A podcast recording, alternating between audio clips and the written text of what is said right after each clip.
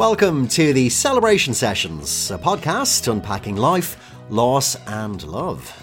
As I step further into the world of celebrancy, I want to share my journey as I learn more about just what makes us tick, how we fall in love, how we celebrate the milestones we mark, and how we can talk about the inevitable loss we'll meet along the way.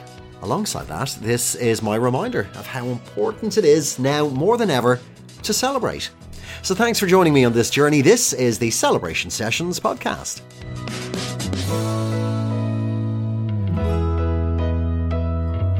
Welcome along to the celebration sessions once again with myself, Connor Clear. Good morning, good afternoon, good evening, uh, whenever it is you're tuning in at the moment. Indeed, regardless of uh, when you're listening, I am delighted you're here with me for this episode. And in fact, I will just start with a small note of gratitude uh, for all of your feedback and comments through the Celebration Sessions podcast Instagram page. Of course, it is so appreciated. And uh, indeed, I always love to hear from you. So please do keep in touch.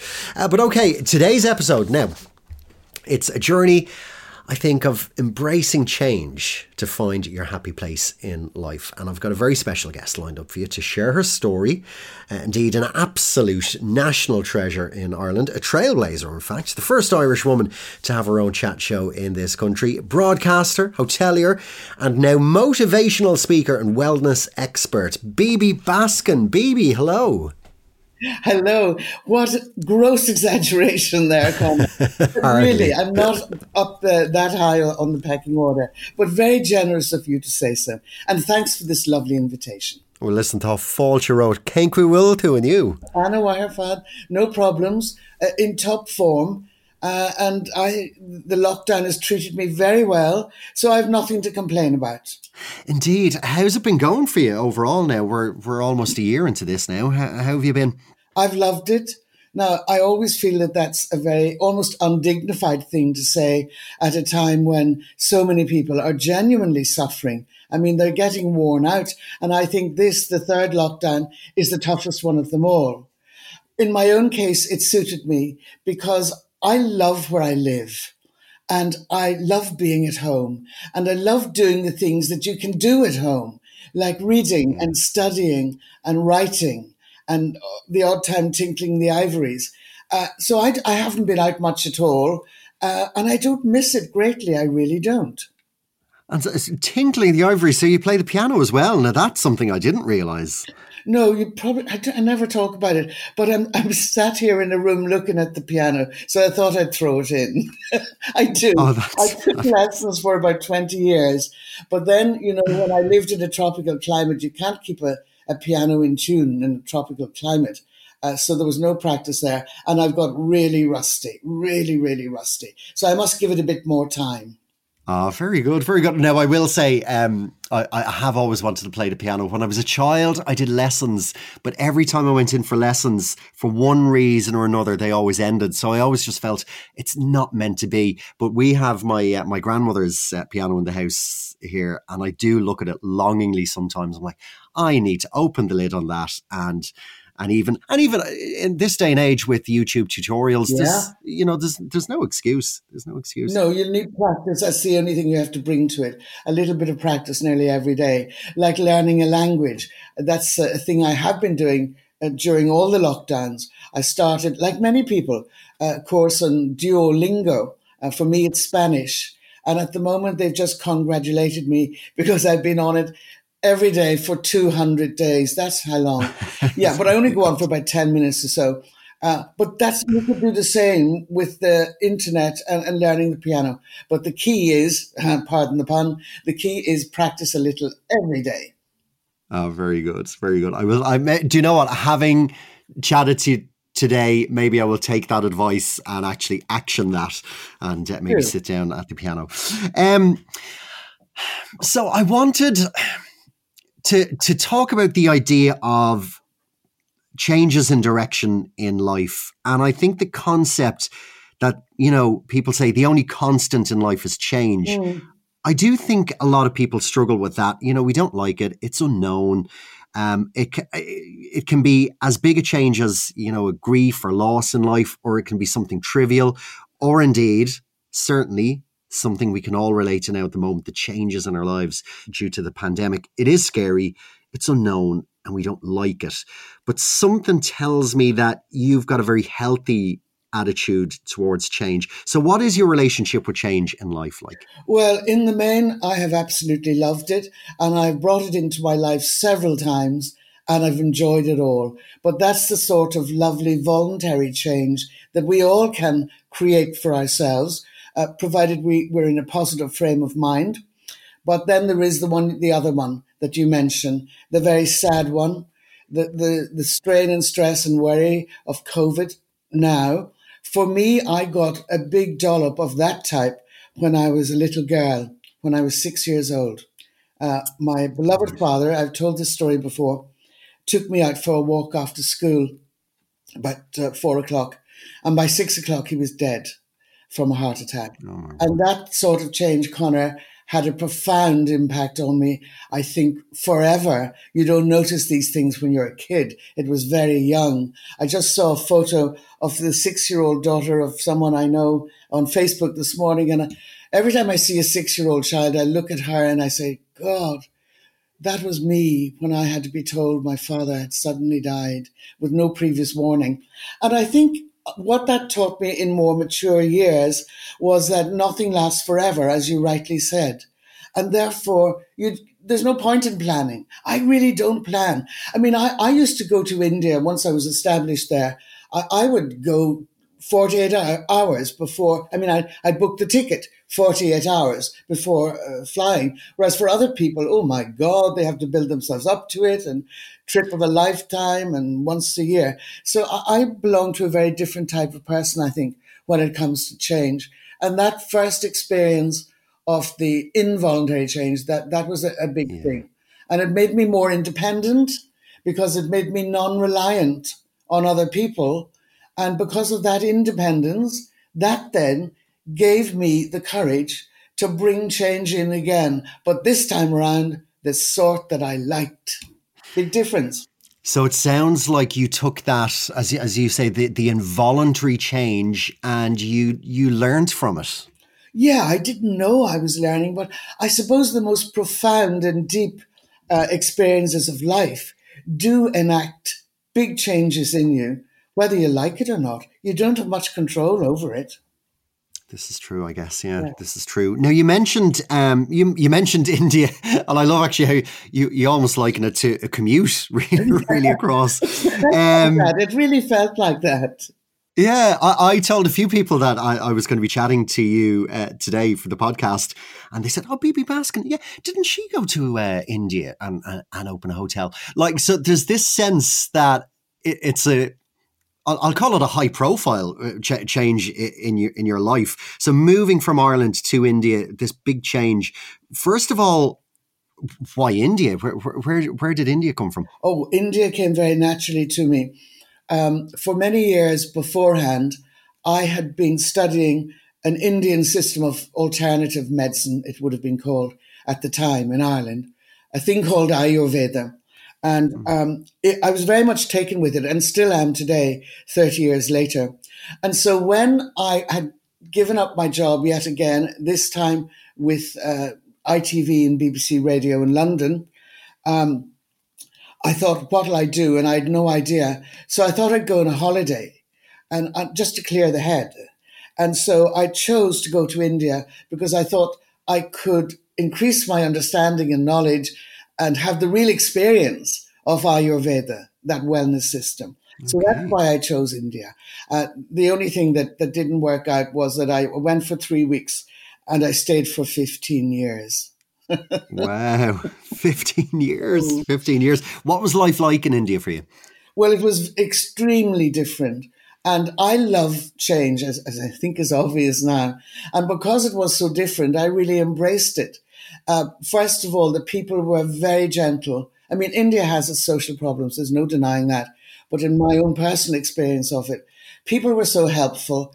There was no bigotry, no racism against me. In fact, if anything, being white, I was treated royally. And being a woman, you know, everybody wanted to help me and do things for me, which was a bit against the grain. But, you know, you had a choice. And I always say, if you don't like it, then get the hell out of it, you know? Uh, um, and so I adapted and it changed me in many ways uh, as well. And it slowed me down. I would say before India, I would have been impatient enough, you know? I really would when I was younger. And that's one of the many lessons I learned there. Uh, and trying to run a business as well. My God, that was a double whammy. Um, but the, the, patience thing came is it's because Indians have a lovely pace of life. They will not rush. And I'd be the only agent rushing, and all the staff wouldn't be rushing, you know. and I'm telling you a story about that. Uh, I was friendly with the UK consul at the time, and he told me this story. Nigel invited this Indian businessman for a drink one night on a Friday night, you know, at seven o'clock. And the yeah. businessman arrived at nine o'clock on the Saturday with no apology and no even noticing it. Because in India, you see, in Hinduism, uh, God is in the guest. That's an old favorite kind of religious thing to say. So I figured, my Western mind, if, if you're the guest and God is in you, sure, God can do what he likes. I think. So, so I would imagine there are those big cultural differences uh, as well. Like that, I mean, I, I, I guess timekeeping as well is, is something I, I, don't know how strong the Irish are on, on timekeeping, but but how did you react to those big cultural differences then? Uh, you know, I had to chastise myself, and I had to respond in a way that was positive. I was leading a team of thirty-two staff in the hotel. Uh, they were all wow. Indian and all local, and deliberately so with more women employed than in any other tourist hotel that uh, was around me. And so I had to make those changes in myself. And uh, I, because I love change and because I thought that was a good change, and it was, uh, I embraced it in the end. And now you will never catch me rushing. I don't know when I last rushed. Six years ago? Seven? I don't know. Well, that's lovely, yeah. but it's lovely that you've got that pace to life. It is a very beautiful pace to have in your life to to to not be rushing like that. Um, so, fifteen years, yeah, uh, in India. What brought you back to Ireland then? Because that would have been another big shift change to to, to return to, not to as big, no, Connor, not as big. No, and no. What brought me back was. Um, life in India, I know we all complain about life here and, and pre COVID, even, you know, Brussels and traffic jams and commutes and the price of housing and homelessness. We have an awful lot of problems. Uh, and so does India. But Indian life is a lot more difficult and a lot more tiring. You know, the roads are clogged, it's densely populated. Where I was, tropical heat, 30 degrees the whole year round. However, yeah. you might like that for a holiday uh, it's not great to work in and high humidity. And I was intrigued at the beginning and for many years at how everything fitted together in Indian society. And, and, the people around me fascinated me as well. But after maybe 10, 12 years, you know, that fascination was gone because it had been replaced with familiarity. Uh, and so that excitement had left completely. And I was also getting older. And it is an easier life here. There is no doubt about that. For me, yeah. it's it's easier. And so I felt it was time to come home, and that's what I did.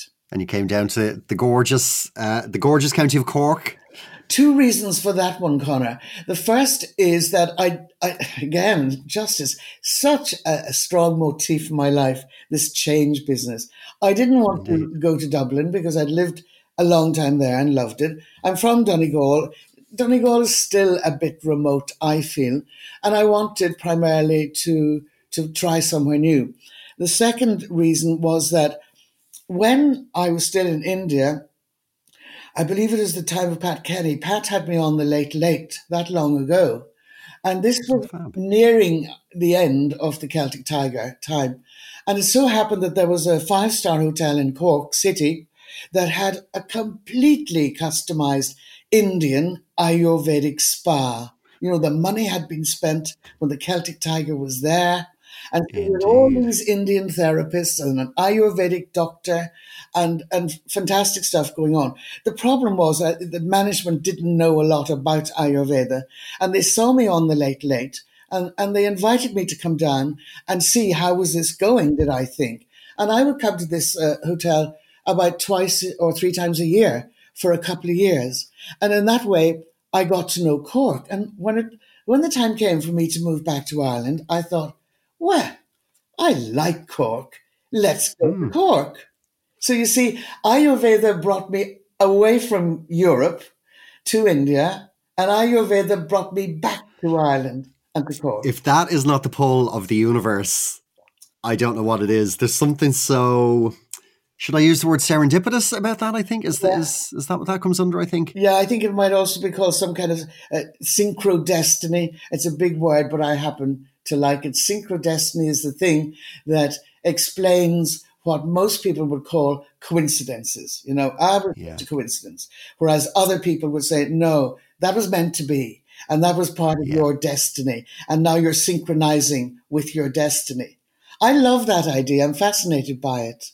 It's gorgeous. It's mm. gorgeous. And it is so nice. It's so life affirming when you do get those little signs and those, like you said, I don't use the words coincidence, obviously, because no. it's something so much, so much deeper than that. But, but, um, but they're such emotionally weighted, I think. Um, they mean an awful lot. They're, they're gorgeous when you get them. They do. But also, it's not only when we get them. Well, it is. We must notice them. They're all around us. Yeah. And, you know, I have proof of that because I don't think I even knew the concept before I went to India but I could not believe the amount of them that would happen to me there. And unfortunately, I didn't write them down. And it's now, you know, years ago.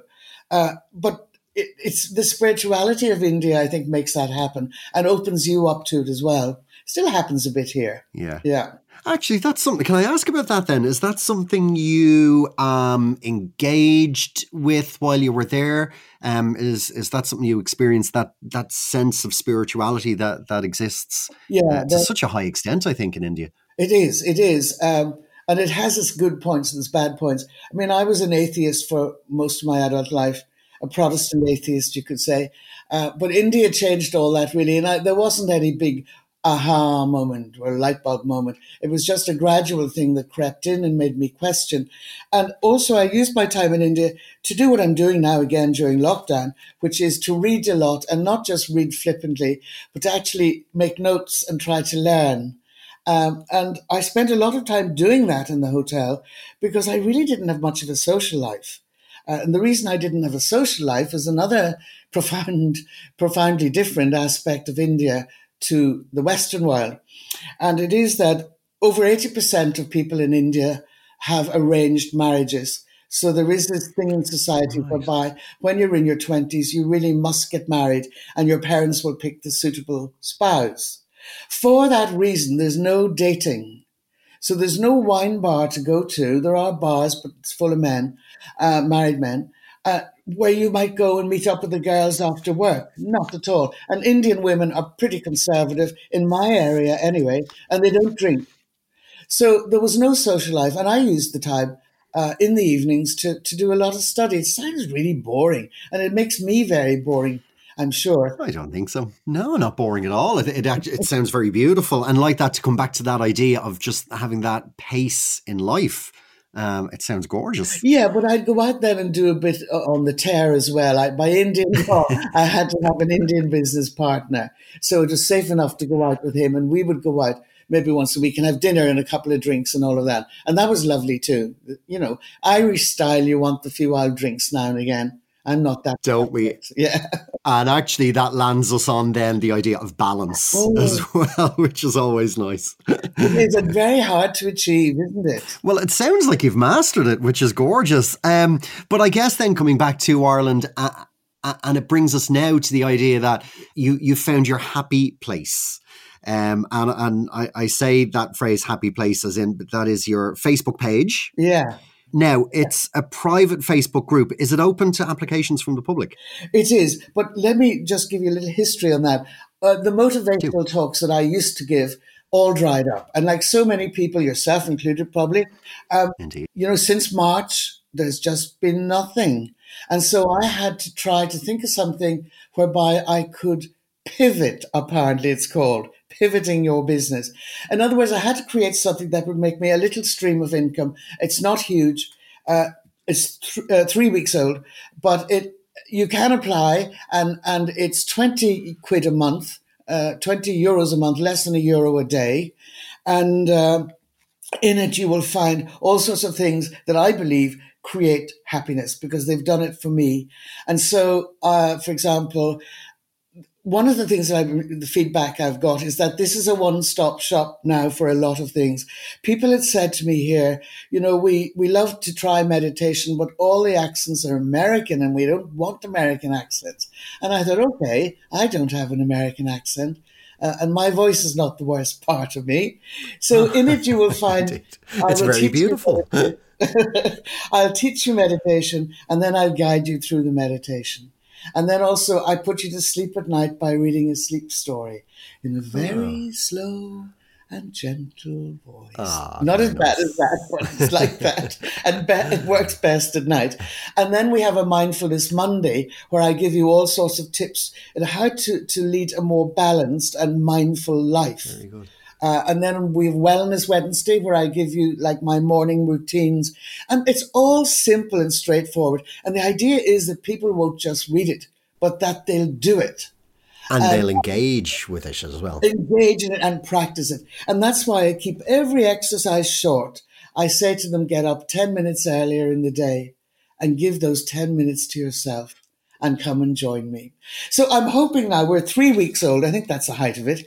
Um, and uh, I'm, very happy. We've, we've, got a lovely little safe community going there. And now some people are buying uh, a thing for their friends. You know, it's it's three three months for 50 quid or one month for 20 and they're buying it voucher nice. as a gift you know uh, so so i'm very pleased by that and i hope it'll continue well I, I didn't realize it was still so young when you say it's three weeks old because being in the group uh, it's a very lovely space uh, yeah. when you come on to, to social media because look social media facebook twitter all of these platforms there can be such a negative uh, force and negative yeah. energy to them. So when you find a place like Bibi's Happy Place yeah. uh, on Facebook, it's very beautiful like that. You've got the meditations, um, you've got so many different things happening, and it's um, yeah, it's a very nice space that you've created. So, well, so thank, thank you, for creating that. That's lovely to hear. But may I may I ask you a question, Connor? Please do. Um, we're not. I'm not getting very many men to join. And I think I'm a very man friendly sort of gal. I think you are. Why not? I, yeah. I wonder is it that men think, are they too proud that they feel they don't need any guidance towards being happier? I'm wondering if it's that. Do you know what? We've probably touched on something very interesting here. When I talk to my friends about mindfulness yeah. and meditation, I do like to meditate. It invariably it's all my female friends. Um, yeah. I'm trying to think of my male friends they don't yeah what, what perhaps it's something we could put out to the listeners I in this podcast that. yeah um let us know if you are a male listener what is it do you engage with meditation mindfulness if not what, why not? And I, also i think it makes uh, it gives you the opportunity to have better relationships you know, if your partner's getting on your wick, as invariably now due to COVID restrictions, I'm sure, you know, living your life more mindfully and learning to take the Buddhist half step back before you react to something and give out to somebody, it does make for a more caring and uh, a kinder relationship. I would love if men would join. I'm, I know we're very young yet, but I'm starting to feel that I've almost failed a bit because men are not coming in. So, Connor, this is a great opportunity. I know we hadn't got it planned, but this is and you know what? I would love if you would do a podcast with some guy in the future and, and find out why men have this resistance to admitting that they need a bit of help to be happier. That's what I think it is. I'm going to take that baton oh. and I'm going to go with it um, because I think we have touched on something very interesting. Yeah. Um, and the big question is why? Why is it so female orientated, yeah. I think. Um, now that listen, that's not to say I, I am aware. I do know um, guys who are open to those yeah. ideas, but they're just not as common. Um, and it is probably something that, that that's worth exploring. So yes, I will take that baton. Wow, that'd be fantastic. Thank you. Yeah, um, I, I do want to touch on your book as well. I've got it right here in front of me, oh. the Happy Book. Yeah. Uh, volume two, it is such a beautiful book. I was really blown away by it. Um, a little book of, would you call them affirmations, messages? I call them, do you know what I call them? Straightforward tips, little tips that you can bring into your life every day Yeah. or every week, whenever you like. Just dip into the book, open it up, and you'll find something that might give you a little nudge towards the goal of happiness. That's why it's called the the happy uh, the happy book. The happy book. Yeah, and it's And very it's- simple. You know, it's not a big weighty thing to read. It's very simple indeed. Well, I would say it's it's it's very beautiful in its simplicity. I would say. Ah, Um, thank you. So, so a handful of different quotes jumped out at me that I, I just wanted to put to you, um, and it's it's relevant to a conversation I had with with somebody recently, and it says, "Smile in the supermarket queue. Yeah. You never know how much the other person needs it." And do you know why I put that in, Connor? When I came back from India, which is now about six years ago, uh, first of all, India taught me how to smile. Unfortunately, I don't have the glorious white beaming teeth of India, but they smile all the time. And when I came back, that was one of the very few things that I felt had changed in Ireland. Irish people Really? have forgotten how to smile. You see them in the supermarket, you stand back, let them go through the door first. They don't even acknowledge you. You let the guy in the car go ahead of you. Used to be, he'd give you a little wave. No, nothing now. So I, I think people need to smile more and it makes you feel good. And as that quote says, it could be a very, very positive little action in the life of that other person. And, and and smiles are just so contagious uh, uh, as well. And again, something that I've learned recently, because certainly when we're out and about, when we're in supermarkets, we have our masks on. It's hard to transfer that smile, but in fact, here's what I've learned: you smile with your eyes as well. You do, you do. Absolutely. That's the way to go Yeah. moment. So the, the book, where where can we get the book? Because it is beautiful, and I would Ah. Really invite my listeners to, to go and pick up a copy of this because because it's gorgeous. I was really taken by it. Thank you so much for those kind words. The, if you go to my website, there's a button you can press there because you can buy it online now. And the website is just bibibaskin.ie. It's a very simple one. And there on the homepage, you'll see the, the, the book. And if you want to join the Facebook group, Bibi's Happy Place, just send me a little message on Facebook. Um, it's, there's actually a, a little mini website about it, which is www.bbshappyplace.ie. But if you want to contact me directly, I'm very easy to find, you see, on Facebook and everywhere else. Yeah. There aren't too many Bibi Baskins, whereas there are a few Mary Murphys, you know? Just contact me there and I'll get you sorted. this is it. This is it. Um, I think we might start to just wrap up by maybe. I, always like the idea for, for, for listeners to have something tangible to, to to take away. You know, what do you think we can do to cultivate more happiness in our lives? Oh well, there are so many different things, but it would be it would take too long to go into them all. Uh, I think that there are a number of immediate things you can do. Uh, The first thing you have to do is practice acceptance. What does that mean? Mm. That just means that instead of fighting against everything that's going on around you, you know, we have we use this horribly aggressive language. In fact, I wrote about it. I think it was only yesterday in our Mindful Monday in Bibi's Happy Place that our language is far too aggressive. You know, never give up, fight to the bitter end. I'm going to fight cancer. No, no, no. These things are terrible, but we just have to get into a nice mode of gentleness and acceptance that this is how things are at the moment. And when you stop fighting against all that stuff, you'll be much happier. And the second thing is, because I know we don't have much time, gratitude we have a thing on a Friday in the group where we practice gratitude. And what is that? We call it Fab Friday. And uh, what we do is we pick out one event, maybe a little small thing that happened during the week that made us feel better. And we give gratitude for that. And so all the members now are focusing on the good stuff that happened in the week. And that will also make you much happier. There's a lot more, but you'll see it in the group in the book, I suppose. Well, do you know what? Um, I did want to just wrap up with a little quote that I was going to give you, and it's it's gorgeous that you've ended with gratitude because that's what the, the quote surrounds. Um, we had a little back and forth on Instagram, um, and it's probably where we connected and bonded really over Rumi, the oh. 13th century oh, Persian poet and Islamic scholar. Yeah. So I just thought I might share a little word about gratitude from Rumi, oh, and it is, and it's something that jumped out at me because it made me laugh.